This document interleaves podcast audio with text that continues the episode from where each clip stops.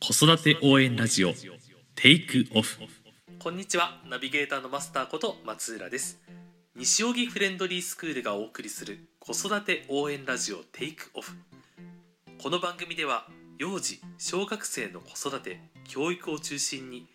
子供が生まれてから成人するまでの教育子供との関わりについてを広く深く掘り下げていくことを目的として制作しています。第31回目のテーマは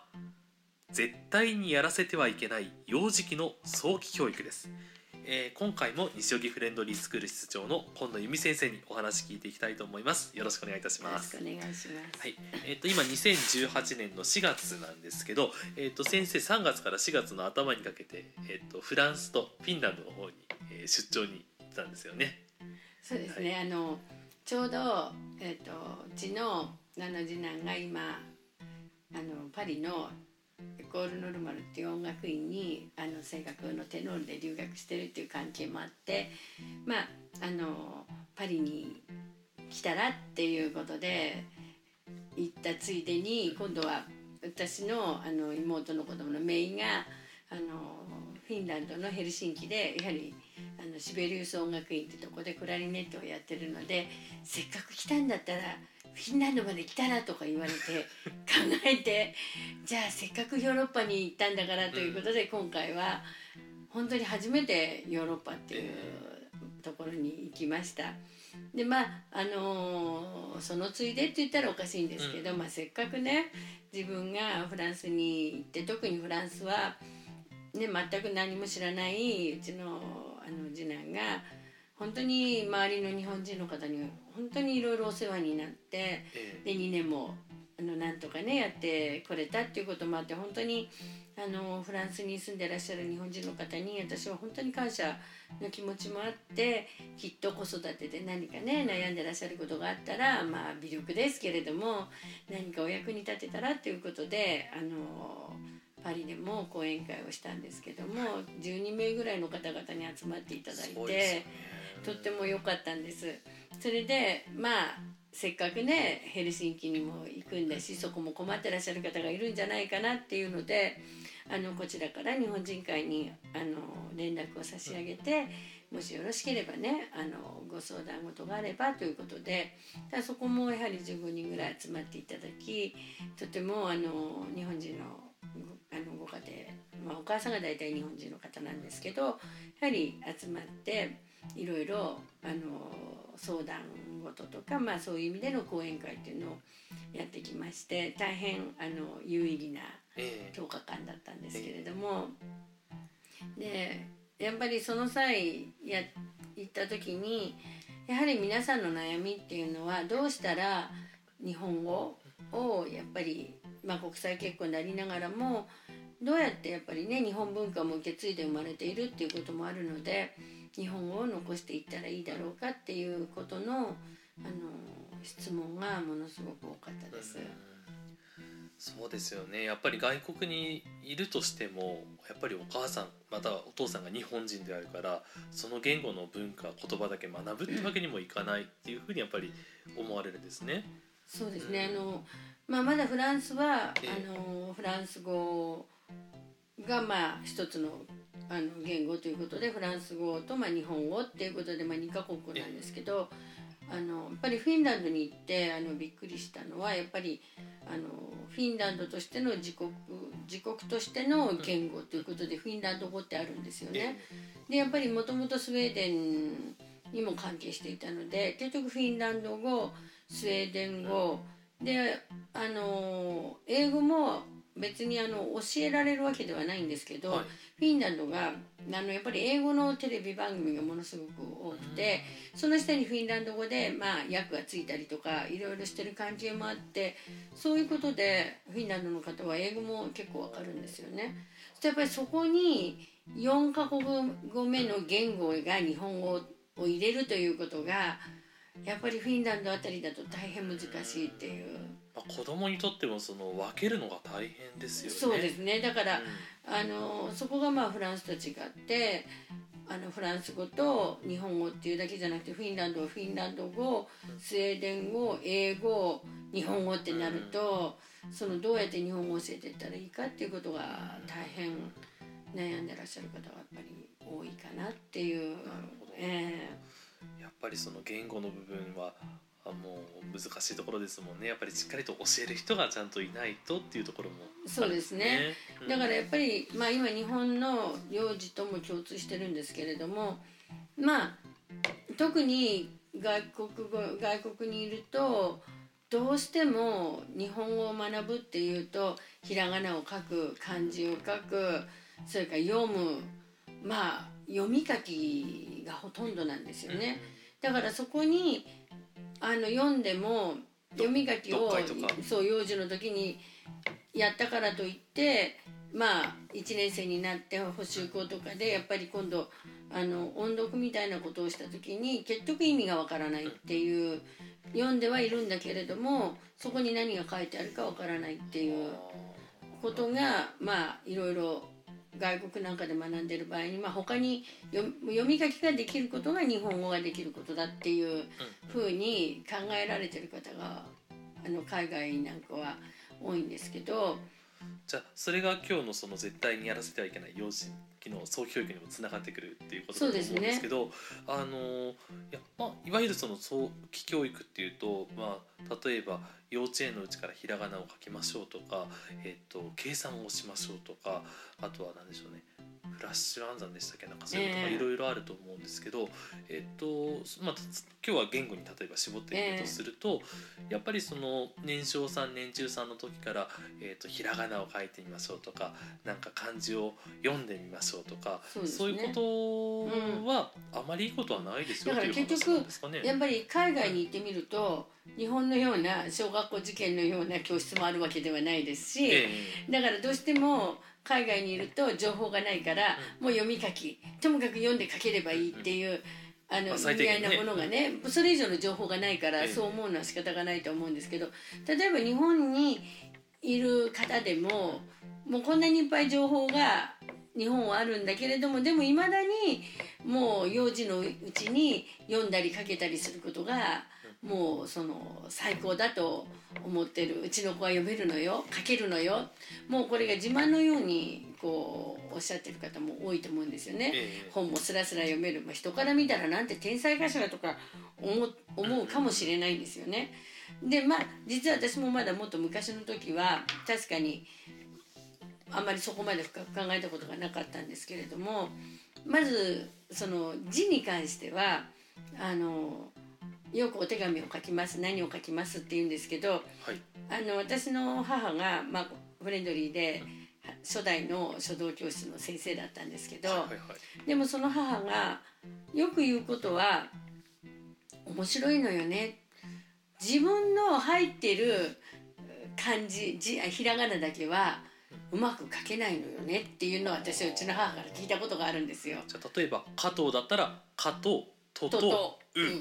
うん。だから例えば「こん」の弓だったら「こ」「うん」の「こん」と「うん」と「の」と言うと「み」がめちゃくちゃってことなんですよ。ほどなるほど。でそれは小学校に上がってもいくら書道をやっても取れないのよねって言うんですよ。それでふと考えてなんでそういうことが起きるのかなと思うと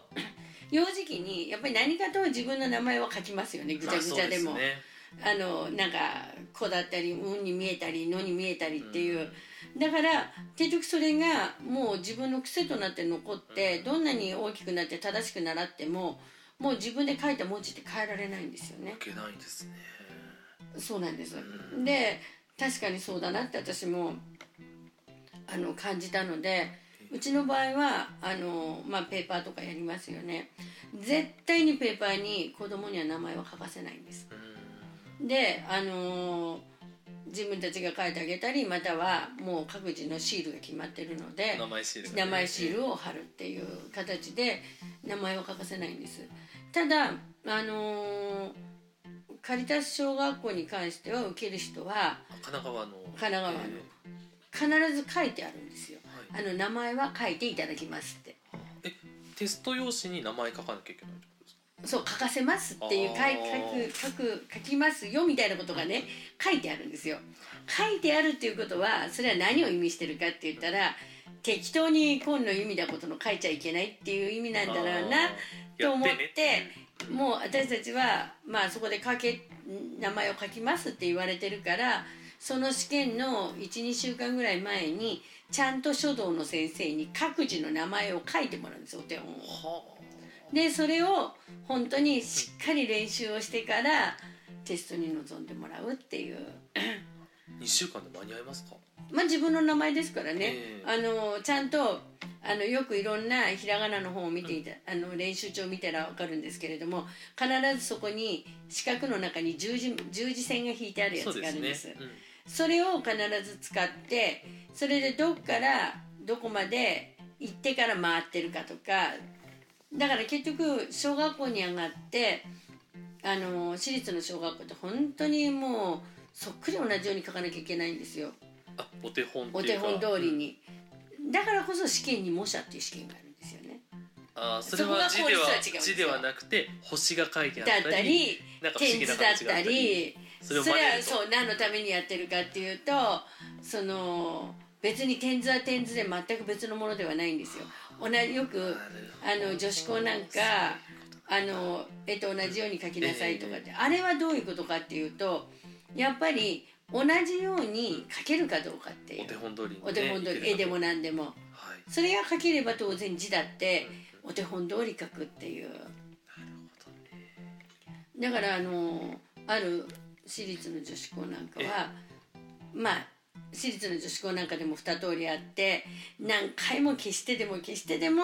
正しい文字をあのきちんとお手本通り書けた人は評価されるとかね、はい。ババッと書くんじゃなくて、私立って結構そういうとこすごいこだわるんですよ。はい。だからそうやって何回も消してね書くことをいいって言われてる小学校もあればある私立の女子校なんかはそういうふうにして消して書いて怒られたんですよねへ一回で書きなさいっていう。ー一回で綺麗に。一回でその通り書きなさいっていう。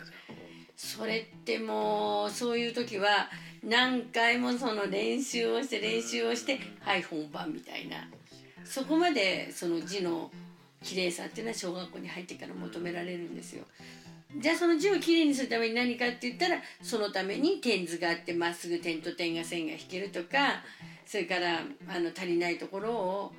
書きましょうとか、同じように右側に移しましょうとかっていう。だから字を書く練習じゃなくて真似ができる練習をちゃんと幼児期にやっとかなきゃいけないっていう。まあ逆を返せば幼児期はその字を書く練習はいらないよいらないということです。うん。むやみやたらにあのよく幼稚園で、あの字やら何やら漢字やら書かせるところってあるんですけど、ええまあこんなこと言っちゃあれですけどそういうことをしてもらえれば親は喜びますよね、うん。小学校にいてこう絶対この子は字も書けます字すも読めますって。そうだからまず書きに関してはあの絶対に本当に書道の先生が横についてもう「つ」なら「つ」を本当にきちんと書けなければそれは書かせてはいけないってことだ。適当に親が書いたり手紙文だったりそういうふうないい加減なに字は書いちゃいけないっていう。それは一生身につくものだから。だから幼児期はそれよりも鉛筆をきちんと持ってきちんと線が描けるとかね。縦線横線ぐにゃぐにゃ線とか、まあそのぐらいなら書けますもんね。です。でもやっぱり「ぬ」とか「そうま」とか難しいですものね。いきなりそれはできませんよね。で特にあいうえおから、うん。あの始め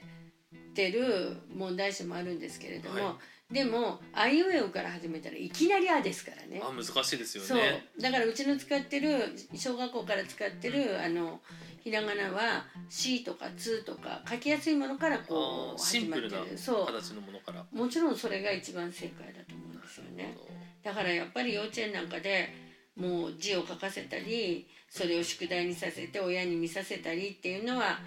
もうそれは幼児に対して余計な頭を使わせてるっていうこと、まあ言い方を間違えるとあれですけど意味あんまり意味ない。意味がないんです、ね。うん、もうだから小学校受験してる子たちってみんな有名校に入ってる子もみんなそうなんですけど読み書きはできないんですみんな。もう11月の現在年長の11月現在には読み書きはできないんです。でそれには意味があって、まあ、よ書きはそういうことですよね、え。きちんとした字をしっかりと書かないと一生字が汚くなってしまうと。残っちゃうん残っちゃうんです、それでじゃあ今度は読みの方はどうかっていうとスラスラ。スラスラの本をね読んでる子で百害あって一理なしっておっしゃってる先生もいるんですけれども、実際私もそう思うんですけどなんでそう思うかっていうと何でもそういうのを見てるんですよ。そういうことをあしてたの生徒さん。そうあの、本読みがすごい上手でね、えなんで上手なのかしらこの子スラスラ読んでるしとか思って。それである時ちょっとある幼児教室に頼まれてはい。読書クラスのあれをねやるからもしよかったら参加しないかって誘われたことがあってあだったらこのスラスラ読む子ならえ。理解できるだろうと思ってあの送ったことがあるんですけど、はいそれでびっくりしたのが確かに読めるんですけど何にも内容が答えられないんです。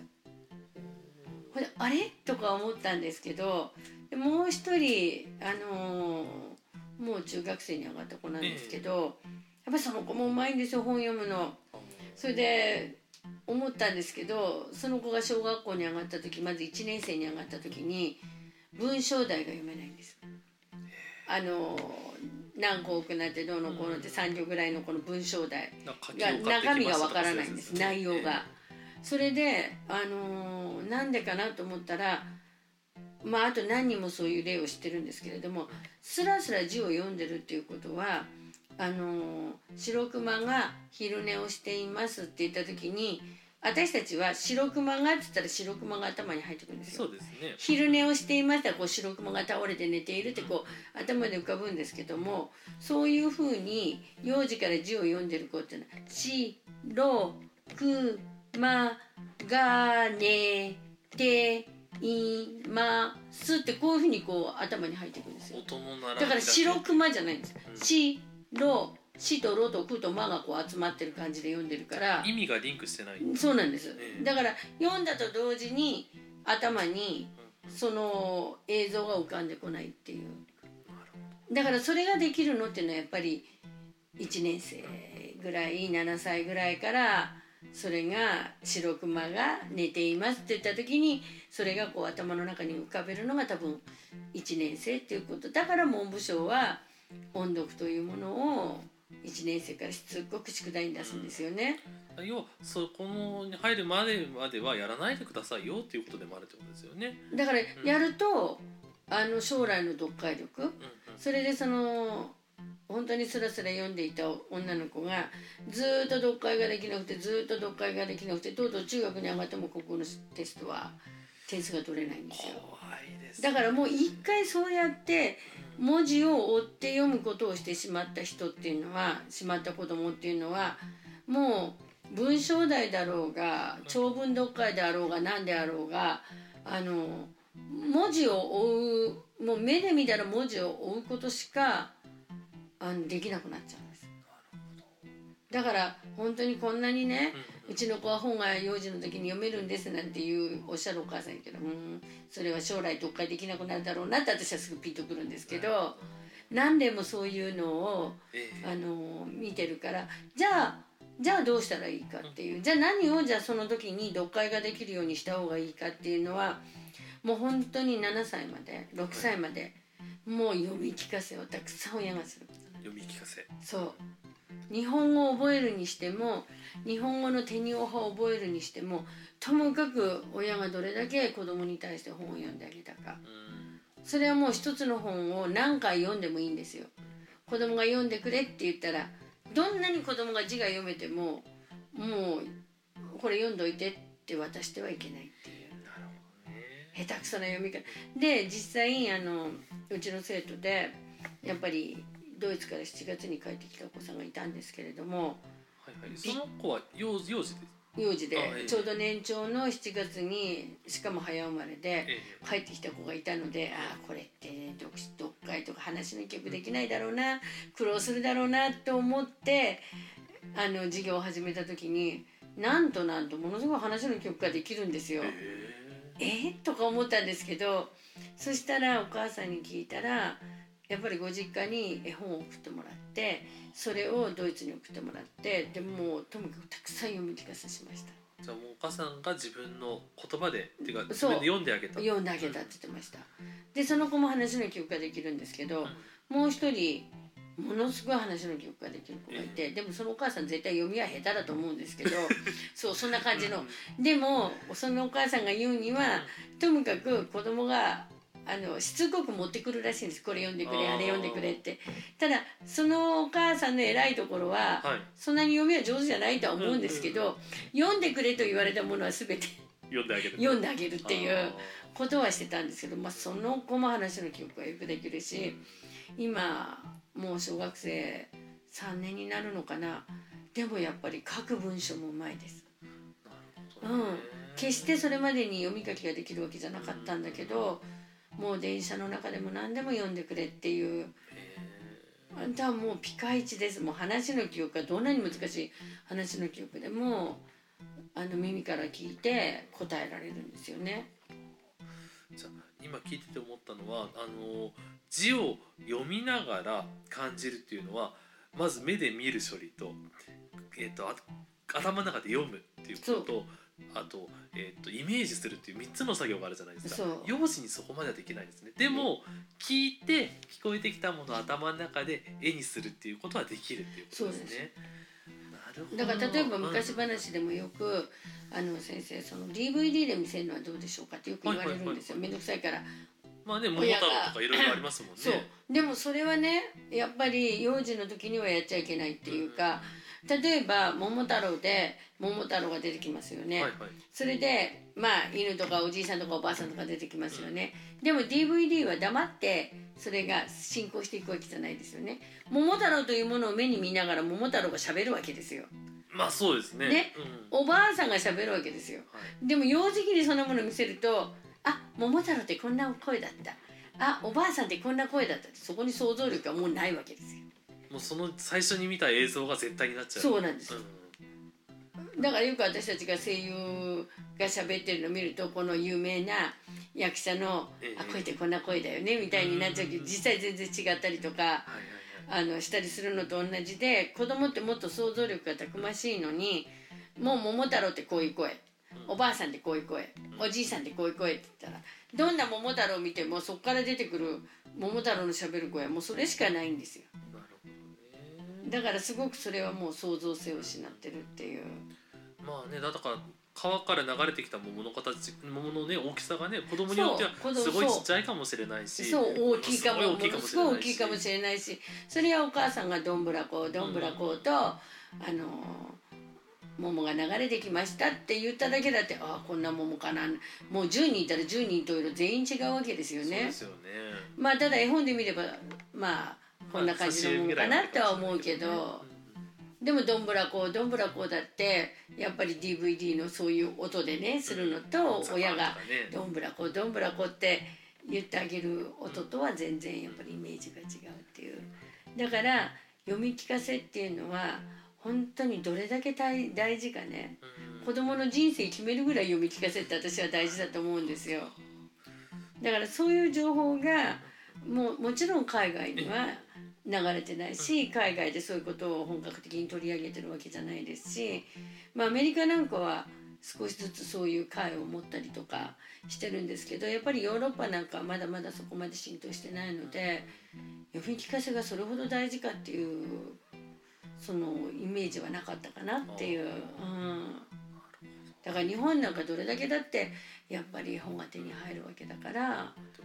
無数にありますもんね。そう。だから忙しいからって DVD を見せっぱなしにしたりとかね。例えば今 iPad で記者なんかだってポンと押せばポッポーとか言いながらこう本当にレアにこう現実的になるけどでもやっぱり親が絵本を見せてね走ってはいないけどポッポーと言って走っていきましたって言えば子供の中にそれだけ想像力がうん。できますよね。だからそういうその幼児期にそういう想像力みたいなものっていうものをやっぱりイメージをさせるっていうのが幼児期の目的であってその字を追って本を読めっていうのが幼児期の目的ではないと思うんですよね。よ。だからそれが将来ものを大人になってものを発明したりとかものを研究したりとかっていうことの一番大切なのは幼児期にうん。そういうことを親がどれだけしてあげたかっていうことで決まるんじゃないかなっていう。なるほど。そっか。じゃああの字と違って、えー、と読み聞かせもやればやるほどいいよと。そうです。もう飽きるほどやった方がいいっていうぐらい。でそれをたったたった他のいろんな本に毎日違う本っていうんじゃなくて同じ本だって4回も5回も読んであげたって全然それは問題ないっていう、うん、なるほど。ちょっと長くなっちゃって申し訳ないんですけどあの何歳ぐらいからいけますか？読み聞かせって。もう2歳ですね。2歳からいけますか、うん。ええ。やっぱり初めはすごいシンプルな。そうですね。強いて言えばもう1歳からでもこう聞かせてあげるっていうことをしてもええ。いいかなと思います、まあ次チャンスがあればあれなんですけどやっぱ数なんかもそうなんですよ、2たす3は54たす2は63引く2は1ねそうやって計算させてる親も結構いると思うんですよ幼児期に。そうですね。でもねいますえ私が思うにはやっぱりそこが小学校受験のすごさかなと思うんですけど5たす2っていうことは5個りんごがあって後からお母さんが2個持ってきました。増えたの？減った話なの、って言ったらでもそれすらわからない子供もいるんですよ。それすら増えたも減ったもわからないのに5たす2は7とかね。え呪文的に覚えちゃう呪文的に覚えてるんですよ。でそういう子はやっぱり将来あの思考力がないんですよね。5個で2個他の人からもらったから増えたんですよねここ。2個増えた。だから全部で5個と2個で7個になったから7個分丸を書きましょうっていくつになりましたかって数字は書かないんです幼児はそうですね。7個を書くんですよね。ええ丸それであの3個いちごがありました。2個食べてしまいました。これは減った話か増え増えた話かっていうと減った話ってわかるからじゃあ3個から2個取るから1個。だから1個ここに丸を書くんだよ。残った数だけ丸を書くんだよっていうふうなことを幼児期にたくさんやることが数の概念なんですよ。見て6がパッと見てこれが6だ5だ4だ3だって当てるものではないんですよね。4個ってどれだけの量があるのかっていう。でそれが初めて5個で3個もらったから例えばね8個になりました。増えた話だよね。で1年生になってからこれは増える話だからこれは足すって書くんだよ。そこで初めて数字が出てくるんですよ。うんそれをなくして5たす35たす24引く1とかねそんなことやってもどうにも何も意味がないまあ思考力関係ないですから関係ないんです。そこで考える力っていう。それが小学校に上がってその考えたものを記号化するんですよね。記号を先に覚えたって何もならないどまあそうですよね。親の満足だけにしか好きないそういう根本をよく考えて幼児期の教育をしないとあここで読み忘れちゃったって言ってももう7歳になったら5歳4歳3歳には戻れないんですよ。だから適宜な教育をしていかないと本当に大事な幼児期に大切なものを失ってしまうっていう。なるほど。うんそうだから今やらない怖さだけじゃなくてやってしまうことの怖さっていうのもあるんだなって思いました。そうんいやーありがとうございました。うんいいえまた他のこともこれ関連したこと聞けそうなのでまたぜひテはいーマに取り上げていければと思います。ありがとうございました。はいどうも、それではお知らせでございます。えーまずはじめに、えー来週ですね、2018年4月15日にセミナーを行います。えー世界で通用するトップ3%を目指す、えートップ3%に入るための4歳からの幼児教育セミナー、えー2018年4月15日日曜日午前11時から、えー午後の1時まで3時間ですね、えー参加費は3000円となっております。えーっと本日話したテーマにもちょっと関連するところもあるんですけどえーっとまあ小学校受験などとも少しあの、えー絡ませながら将来、えートップ3%つまりリーダーになるべき人は、えーどんなことを幼児期にしているのかなっていうことを、えー考えながらいろいろお話ししていこうかなと思ってます。で、えっと、いつものセミナーと同じでセミナー終了後にはあの自由にお話ししたり、えー質問とかを聞く時間もあるので、えーぜひ活用していただければと思います。まああのこれアップする時にはもう直前になっちゃうかもしれないんですけどまだ若干の空きがございますのでよろしかったらぜひお申し込みください。えーあともう一つですね。こちらいつものお知らせでございます。えー現在ですね子育て幼児教育相談会というものを実施しています。こちら対象は1歳から新年長のお子様をお持ちのご家庭です、えーフレンドリースクールの合格法に興味のある方小学校受験を検討している方子育てでお悩みをお持ちの方幼児教育に興味をお持ちの方別の幼児教室をご利用中で授業内容に疑問をお持ちの方共働きで子どもの教育に不安をお持ちの方、えーその他何でも結構です、えー自由に、え1時間予約を取っていただいてその間で、えー室長の先生などとお話をすることができるというものでございます、えーこちらですね。火曜日毎週火曜日夜の7時30分。えー毎週木曜日お昼の1時30分。毎週土曜日お昼の11時から、えー定期的にやってます。また、えーこれ以外の時間でも、えー対応可能でございますので例えば、まあ、木曜日の、え3時半からお願いしたいわとかご連絡いただければ調整いたします。はい、えーお知らせ以上でございます。西荻フレンドリースクールでは1歳6ヶ月から年長のお子様まで体験授業を受け付けています。こちらもよろしければご連絡ください。番組に関するご意見ご感想は info.friendly-school.com までお寄せください。取り上げてほしいテーマのリクエスト先生の質問など何でも結構です。え本当にあの気軽にご連絡ください。それでは本日もありがとうございました。失礼いたします。